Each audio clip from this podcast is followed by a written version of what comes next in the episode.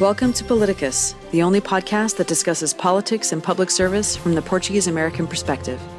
Here we discuss everything from federal policy, local issues, and U S Portugal relations with the goal of driving more discussion and awareness of the issues affecting our nation, our community, and what we as Portuguese-Americans can do about it. And now, Politicus. Welcome, everyone, to another edition of Politicus, the podcast from PALCUS, the Portuguese American Leadership Council of the United States. It is great to be with you. This is a conversation with Portuguese American elected officials, Portuguese Americans in public service in various parts of the U S. This time with a representative from the great state of Rhode Island, just recently elected to the Rhode Island General Assembly, and that is Representative Thomas Noray, a Democrat from that great state. Welcome, Representative. Thank you, Denise. It's uh, great to be here today. I appreciate the invitation. It's our pleasure. Uh, let us uh, start a little bit about your Portuguese connection. We have talked a little bit before, and uh, I think it's fascinating. I think it's the wave of the future, how we're going to find out people who have uh, some connection to Portugal through uh, the new D N A and, and different types of testing. So tell us a little bit, first of all, about yourself, who is uh, Thomas Noray, and how, um, how you became involved and also part of the Portuguese-American community in that area. Wow, that's a mouthful. So uh, I know, I know, it'll take a I, while. yeah, no, that's okay. So uh, again, uh, Thomas Noray, I'm uh, from Coventry, Rhode Island, presently, District twenty-five, which covers Coventry and West Warwick. West Warwick is a larger portion of my district and is a highly populated uh, Portuguese population in my district. So I'm fifty years old. I grew up, uh, lost my father at a young age, grew up with a stepfather, uh, lost him at a relatively young age, and uh, raised by my mom, which I think makes me a, a pretty sensitive and in-tune type of person. Graduated from uh, Bishop Hendricken High School in Rhode Island, a uh, Catholic high school. Went on to the Community College of Rhode Island, where I obtained a degree in criminal justice. I joined the Air National Guard here in Rhode Island and spent four years in the Rhode Island Air National Guard as a military police officer. And in nineteen ninety-two, became a Coventry police officer. Uh, nineteen ninety-five, I ended up buying my first house with my future wife, who was from my district in West Warwick, uh, high uh, college sweethearts. And uh, we got married in nineteen ninety-six and have been married, uh, it'll be twenty-three years in September. Congratulations. Thank you. So uh, as a Coventry police officer, I worked a lot with the community. And I was very involved in both Coventry and West Warwick because that's where my wife was from, and spent a lot of time in that area. I became very friendly with uh, all of her childhood friends and people from the neighborhood. And again, West Warwick is a huge, huge population of Portuguese people from San Miguel. Mm-hmm. Uh, so I, I just became very close with them and, and always had a great relationship with the all the, the new people that came into my life. In two thousand sixteen, I took uh, an ancestry D N A test. I was raised always believing that I was French Canadian and half and half European uh, French because of my father being uh, the European side. Mm-hmm. I come to find out I'm ten percent Portuguese. And uh, through my research with my father's family, uh, the connection goes back to the Iberian Peninsula, where my fourth great-grandfather married a woman from that area. Uh, so it was amazing for me to go from here I am being told that I'm one hundred percent French all my life, and I find out that I, I have some different heritages. It's really... Uh, It's kind of refreshing to know that, you know, I am that melting pot kind of person uh, here in the United States, not just uh, not just of one heritage. And it and it's great for me because of the friends and family that I'm I'm so familiar with being around. It, it really it kind of uh, explains to me how I've built such great relationships with these people, knowing that we just, we have so many things probably in, in common. Correct. And so from the area, the area that you're in, um, in West Warwick, there's, uh, as you mentioned, it's a g- huge uh, representation of uh, Portuguese Americans, namely from the Azores, names from, namely, you know, mostly from the island of São Miguel. And of course, you grew up in this community, correct? So I, I've grown up as an adult in this community. So okay. I lived in a different community as a child. Mm-hmm. Um, but again, meeting my wife at twenty-one years old, this is, yeah, so being fifty now, I've spent the better half of my year, uh, mm-hmm. my lifetime in years uh, in, in that community. So about a year and a half ago, we uh, joined the Saint Anthony Parish, uh, which is in the district as well. And Father Victor Silva is uh, he's a breath of fresh air.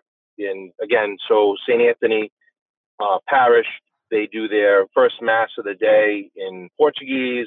I don't speak Portuguese, so I go to the uh, the English mass, uh, mm-hmm. which happens. But I've become very involved in the parish uh, because of Father Silver.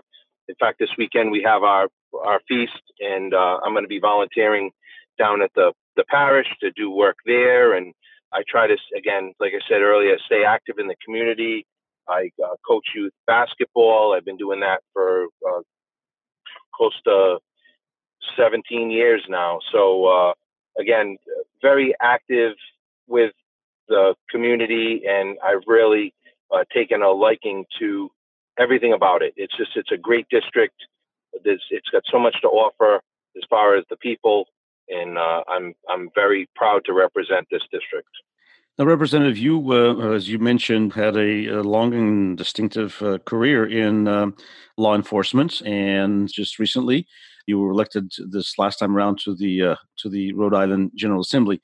What kind of made you take that step from such a long service, uh, a long record of public service, but in uh, law enforcement, and jump into the political arena? So that's a fantastic question, because it it really. I did really take a, a jump. So when I retired from the Coventry Police Department in twenty twelve, I I really enjoyed my last five years. I did financial crimes. So I really enjoyed being an investigative type of law enforcement officer, if you will.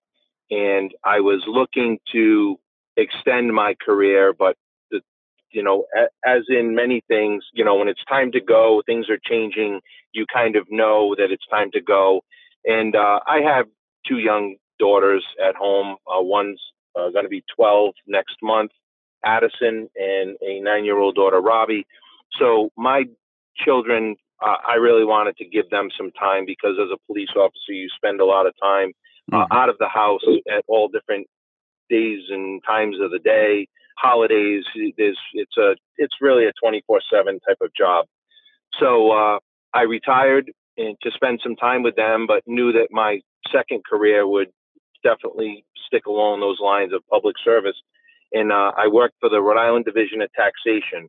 I got hired as a investigator there. And uh, I worked there for six years until June of two thousand twelve. And I, I was just realizing while I was there that there was so much money being lost that as an investigator, I I just couldn't really make the changes that needed to happen. It was it was great that I was, you know, still in public service, and I was still doing the job that I loved so much, but I really wasn't having the impact that I knew that uh, I could have. Mm-hmm. And a lot of it was that you can make changes, but you're Your people above you, the people that supervise you, have to be willing to adapt and listen. And, and I was I was at a crossroads at that point, and uh, I announced my candidacy for public office, and found that there is a law in Rhode Island that prohibits a, a classified employee or quote unquote a union employee from announcing candidacy from office. So when I announced my candidacy, I was then told uh, within a couple of days that, hey, since your announcement, you're in violation and, and you need to either withdraw candidacy or resign.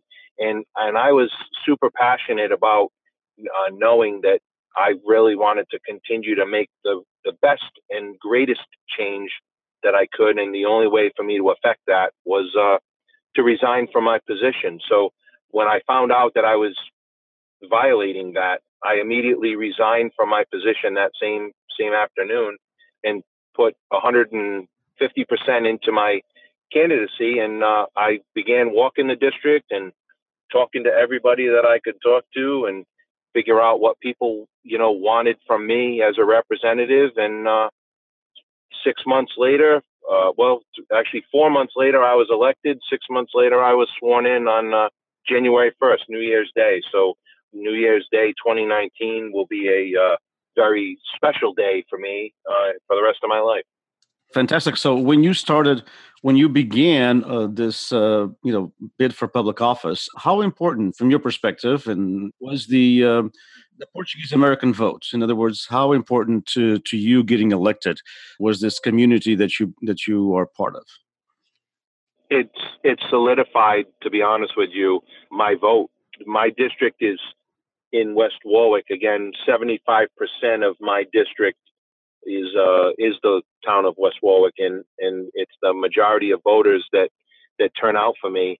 I can only tell you that I think without the support of the community, friends, and family that I know are of Portuguese descent that rallied behind me, I mean, sign locations for within the community, It, it, it was absolutely, absolutely huge.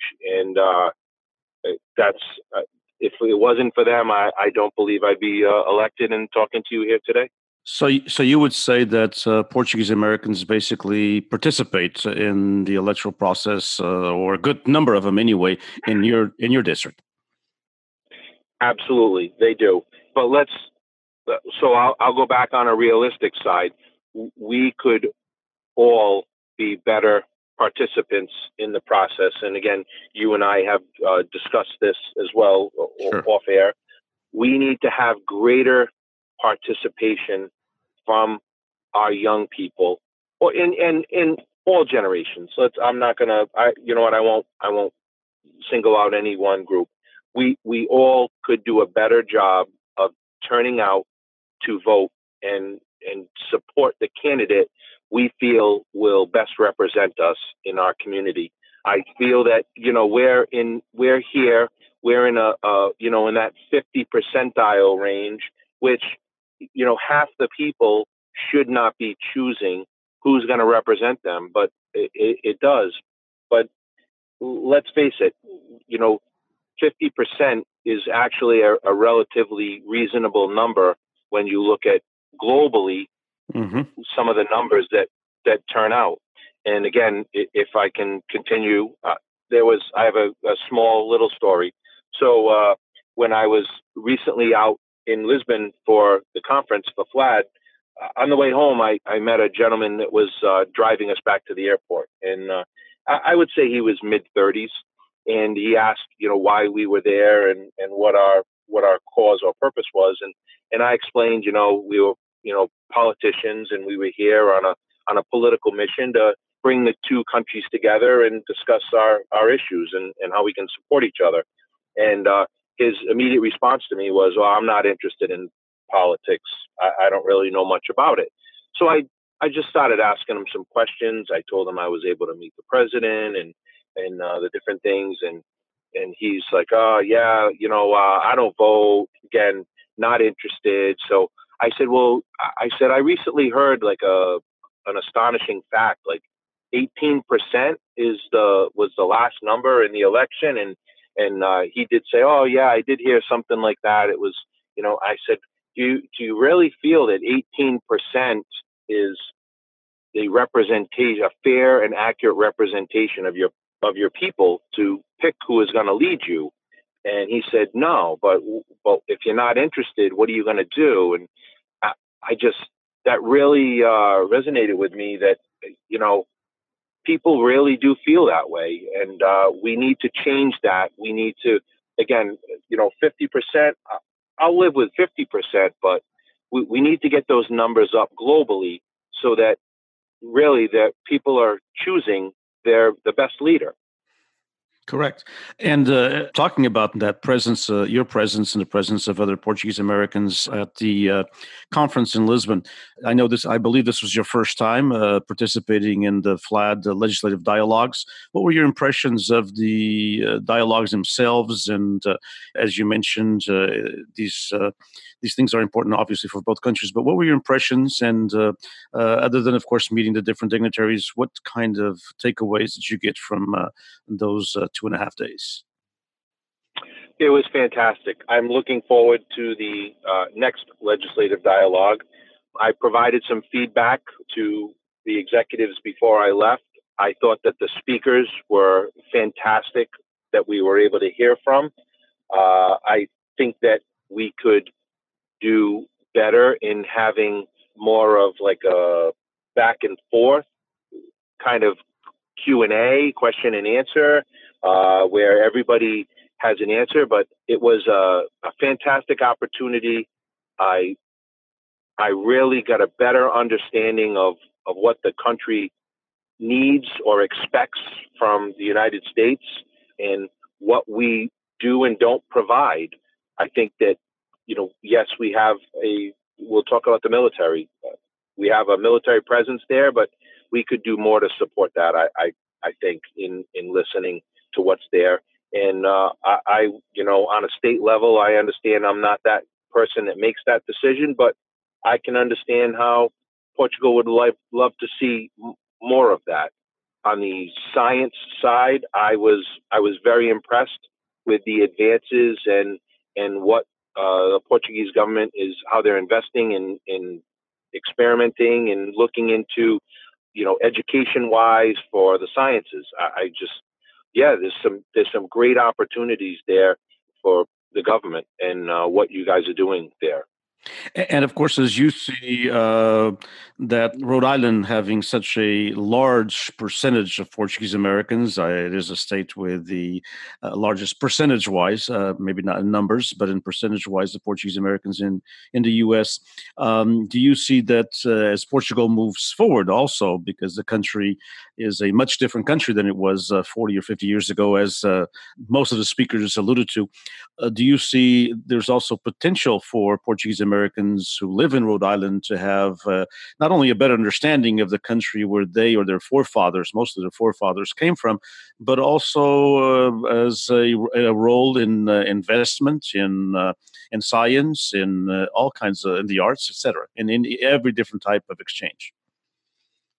Yes, absolutely. Uh, again, uh, so I, I know there's a little bit of an issue right now with uh, transportation back and forth from the East Coast to uh, San Miguel. Uh, I know we could work on on that and uh, get people back and forth more readily uh, than than we're doing.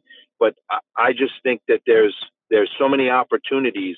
And in just speaking about the opportunities, uh, which is one of the takeaways that that I got from that conference, was that there's opportunities for our young Portuguese American students who are graduating West Warwick High School that would like to go over and, and uh, go to college there. There's some great opportunities. College is much more affordable than it is here. There was just so much information that came out of uh, the dialogue. I, I was uh, I was overwhelmed, to be honest with you.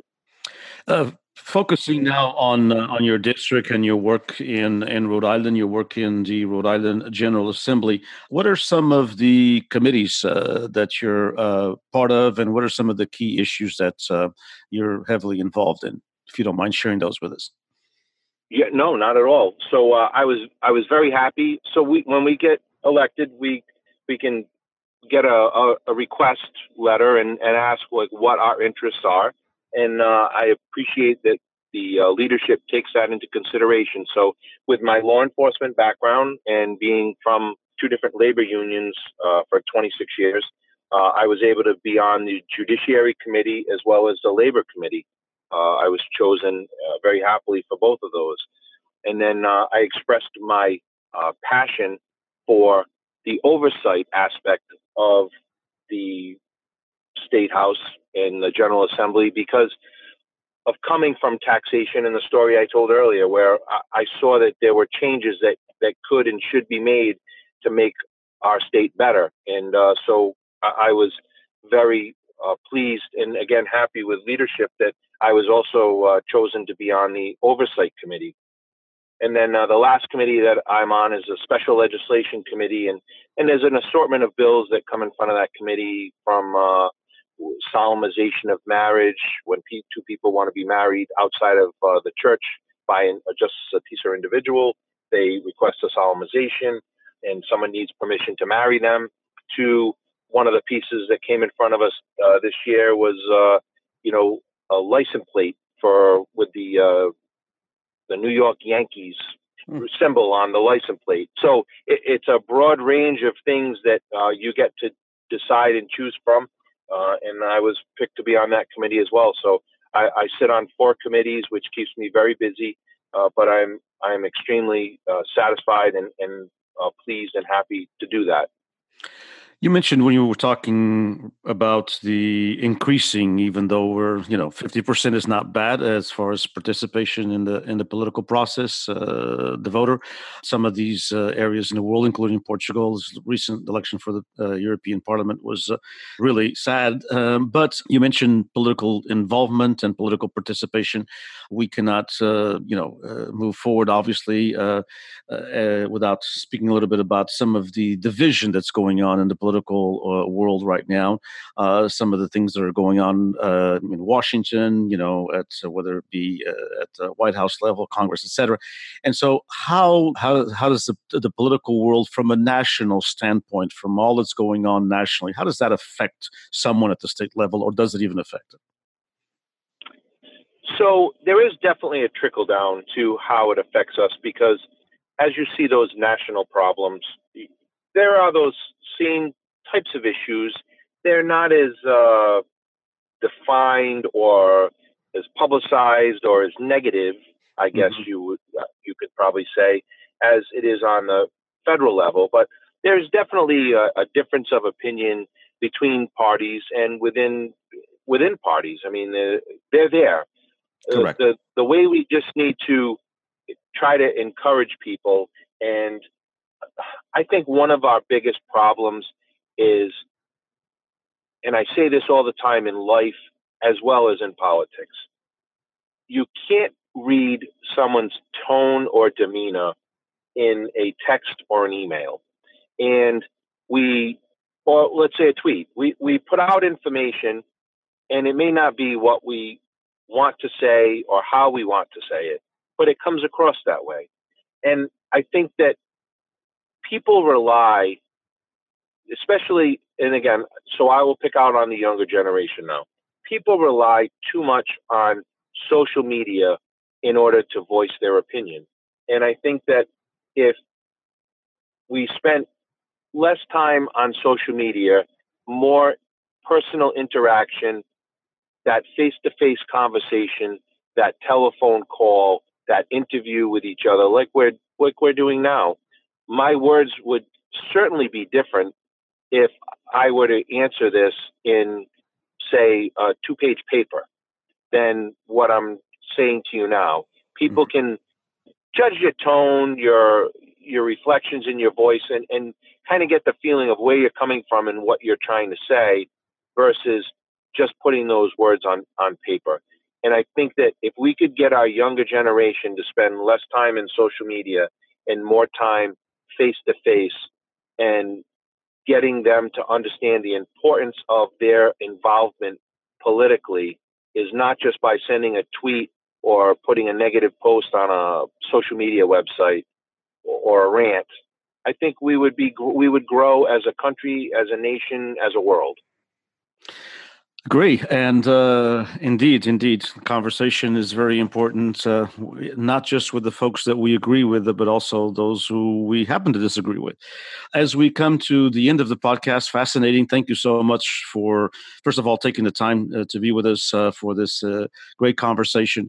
And uh, because uh, you mentioned also the young people and uh, most of our listeners, we have listeners from all age groups and all facets of life, uh, but lots of our listeners are young people who tune in regularly to different podcasts. And so to those who are young and those not so young like myself in the sixties, but may be thinking about public service, Uh, I'd like us to end with maybe a little call uh, from action from your perspective. Uh, so those who are involved in their community or not as involved, but have an issue that they care deeply about, whether it's a Portuguese American issue or a general issue that affects all of us. Actually, all of the issues affect Americans, affect Portuguese Americans. What would be some words of advice that uh, you, who just came off an election not too long ago, and are new to public service, uh, would give to those who are thinking about getting involved, and especially because you have the uh, experience coming from law enforcement, coming from lots of community service, to sometimes people... One of the things that we find uh, is that uh, when we talk to different folks in our community is uh, that a lot of people believe that every single decision is made at the congressional level or at the national level, whether it be the presidency, the Supreme Court, con- Congress, et cetera. But there are lots of decisions that are made at statewide level. There's lots of decisions that are made at local level in mayor's offices, et cetera. So um, whether one is thinking about belonging or running for a school board or a uh, city council or a regional office or a statewide office or even national office, what would be uh, some key points that you would like to uh, give them? So my first thing I would say is is volunteer. Go out in the community, find an organization, volunteer. Well, volunteer with your ears open and your mouth kind of closed a little bit. Absorb some of the information that you're receiving. Get an idea of what where people are coming from, because those are the people that are, let's call it grassroots on the ground, that have issues that you will be able to hear and know those issues. And if you find that you're passionate about any of those issues, as you'll find many of those people are, then you know that public service might be the right place for you. And and move forward, start at the smallest level. Again, I start, I took a I took a huge leap. I went from never serving to going to be a state representative. That that's a pretty big leap. Obviously not as big as, you know, running, uh, being a police officer and then running for Congress, but I took a very large leap. I didn't serve on a, a, a town committee. I didn't, a school committee, as you said, but if your passion is education, get on a school committee, get on a, a, a board that serves for the community, uh, with the school committee, volunteer at the school, hear what the problems are. And, and, you know, if, if we could just get a, uh, you know, a handful of people in every community to take a proactive approach to listen and try to affect positive change, it would grow each community and, and we would expand our state, our country, our counties, whatever it is. It would make us in, put us in better places. And, and seriously, globally, I think it would have a great great effect on uh, the way we do things.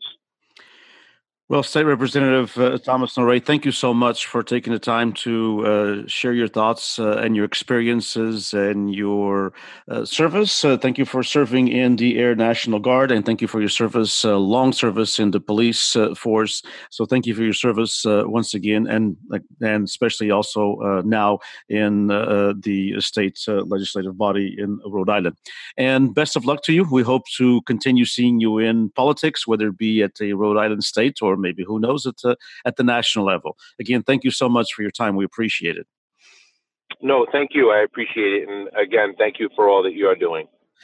And folks, that's it for this edition of uh, Politicus, a uh, podcast on politics from a Portuguese-American perspective by the Portuguese-American Leadership Council of the United States, PALCUS, and with special funding as well from F L A T. We thank you for joining us. Please uh, listen to us, please leave a comment on iTunes, on SoundCloud, on any of the different platforms that Politicus is available. Once again, we are thank you for your tuning in. We thank you for being with us, and see you next time on another edition of Politicus. Thank you for listening to Politicus, the official podcast of PALCUS, the Portuguese-American Leadership Council of the United States. PALCUS is the premier national organization representing the interests of the Portuguese-American community at large. To learn more about PALCUS and how to become a member or to make a donation, visit w w w dot palcus dot org. To submit feedback or suggestions about the podcast, email us at palcus at palcus dot org. The views and opinions expressed by the hosts and guests of the show are not endorsed by PALCUS. Politicus is made possible through the support of the Luso-American Development Foundation.